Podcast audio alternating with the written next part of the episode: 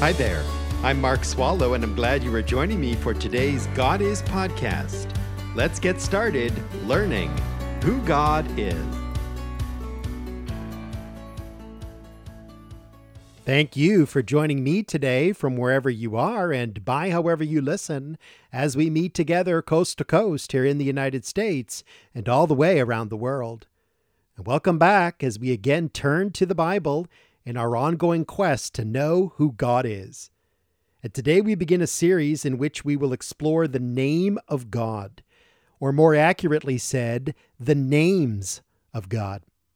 Because in the Bible we find several names of God. We will get to these, but it is appropriate to begin by affirming the name of God. Scripture elevates the name of God. Listen to these passages. After I read them, I will remind you of the references so you can write them down and read them later on your own time. That will be a profitable exercise and very useful in your worship of the one true God.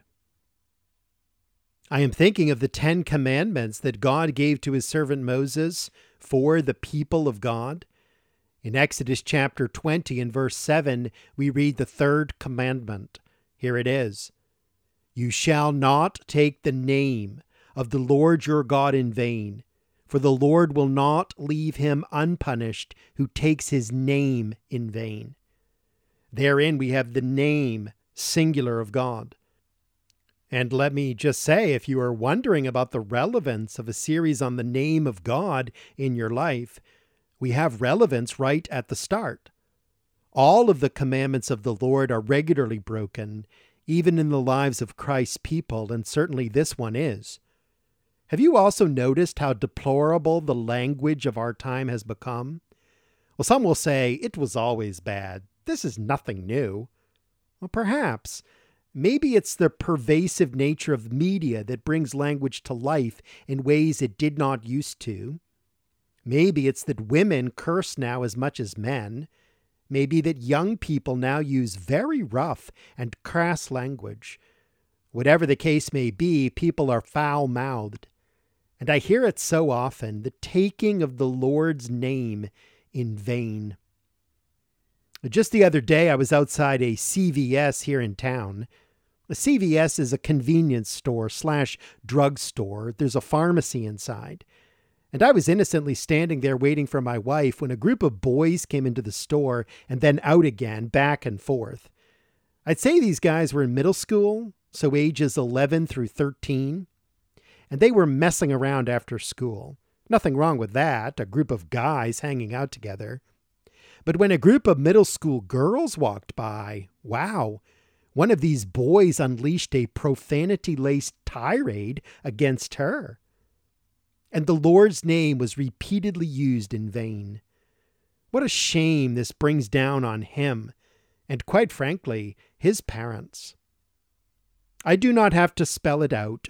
I will not spell it out. You know it when you hear it, and isn't this a revulsion to you?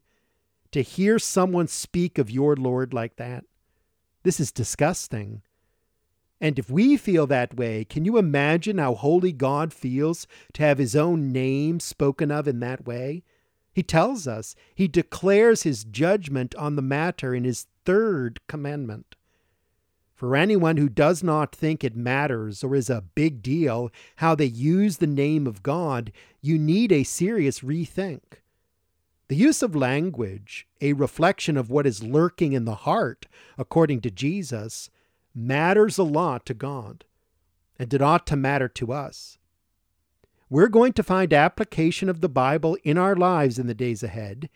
Stay tuned and do apply what you learn, as will I. And let's pray for young people, like that 11 to 13 year old boy and his parents and his friends.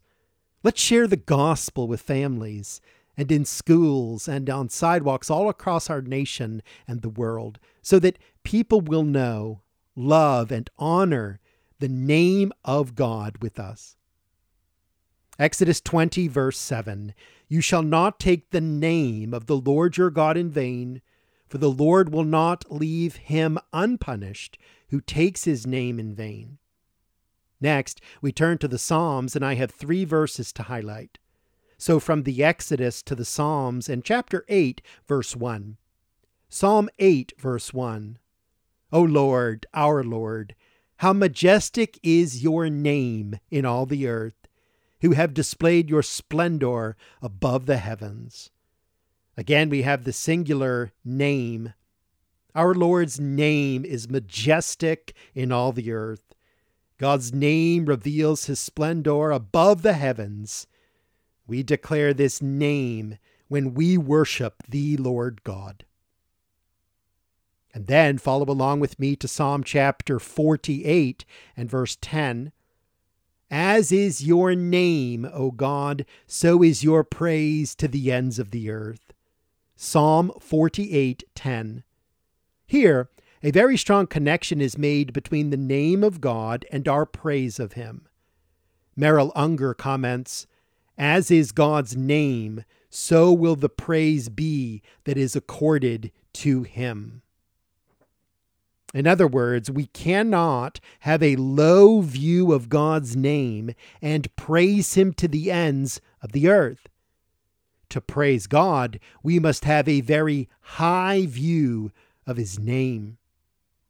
And Psalm 76, verse 1 says this God is known in Judah, His name is great in Israel. Again, notice it is the name of God that is great in Israel. God is known in Judah by his name, and his name is great in all Israel. I love it. Psalm 76 1. So far, we have referenced Exodus 20, verse 7, Psalm 8, verse 1, Psalm 48, verse 10, and Psalm 76, verse 1. And two more these are some of your favorites. I anticipate that when I talk about the name of God, many Christians who know and depend upon the Word of God will immediately call to mind these next two Proverbs 18, verse 10. The name of the Lord is a strong tower, the righteous runs into it and is safe. I myself will turn to this in my Bible when I am scared and afraid. Proverbs 18:10 Unger comments The name of the Lord, that is the Lord Himself, in all that His name stands for, particularly in His gracious love and concern for His own, is a strong tower, a tower of strength. Maybe you, having been made righteous by Christ, are still scared, afraid, feeling unsafe. Know this the name of the Lord is a strong tower. The righteous runs into it and is safe. Run, my dear friend, run into the name of the Lord, which is a strong tower for you. Run into the Lord and be safe. God will defend you. His name is synonymous with his character, and the name of the Lord is a strong tower. Do you see what this means for you? This is something else that should be taught to our children when they are afraid. Let's take leave of the Hebrew scriptures and turn to the New Testament. Here is another text I think you will know and cherish Philippians chapter 2, verses 9 and 10. So that we pick up the context, I will read Philippians 2, verses 5 through 11.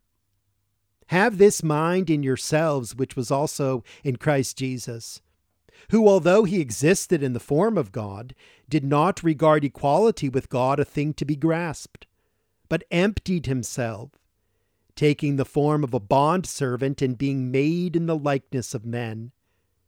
Being found in appearance as a man, he humbled himself by becoming obedient to the point of death, even death on a cross.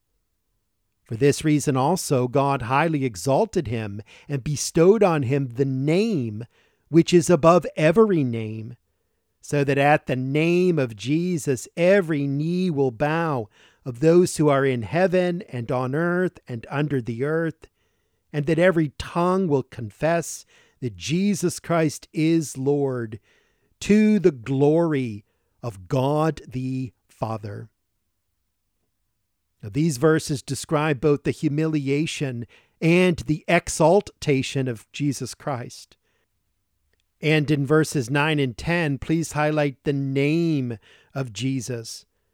God so highly exalts Christ that at his name, the name that is above every name, every knee, wherever they are, will bow, and every tongue will confess that indeed Jesus Christ is Lord. That is, he is sovereign ruler over everyone and everything. And this will be proclaimed to the glory of God the Father. Jesus is far above and beyond all other names. What's in a name? asked Shakespeare in Romeo and Juliet. I never liked his response. He did not think a name mattered much. But I, and I assume many of you are with me on this, we do love God's response. There is a lot in the name of God, in the name of Jesus. And this is what we set out now to learn. As we begin, we affirm the name of God. Scripture elevates the name of God. Our references are Exodus 20, verse 7, Psalm 8, verse 1, Psalm 48, verse 10, Psalm 76, verse 1, Proverbs 18, verse 10, and Philippians 2, verses 9 and 10. Since we have only just begun, let me invite you to invite someone you know to join us. If you listen by podcast, tell others about us. Subscribe, like, rate, and review the God Is podcast. And send a link to our website to a friend asking them to tune in. If you listen by radio, invite this other person or persons to tune in to this station at this same time every Monday through Friday. Better yet, invite them over Share a tea or coffee and then discuss the broadcast when it ends. What have you learned? What questions do you have? How will you apply this to your lives? Let's expand the God is family. And join us next time because God is. Thank you for listening to this God is podcast. Drop me an email and tell me what you think. Mark at godisministry.org. That's mark at godisministry.org. Please do share this with others and be sure and join me for the next one.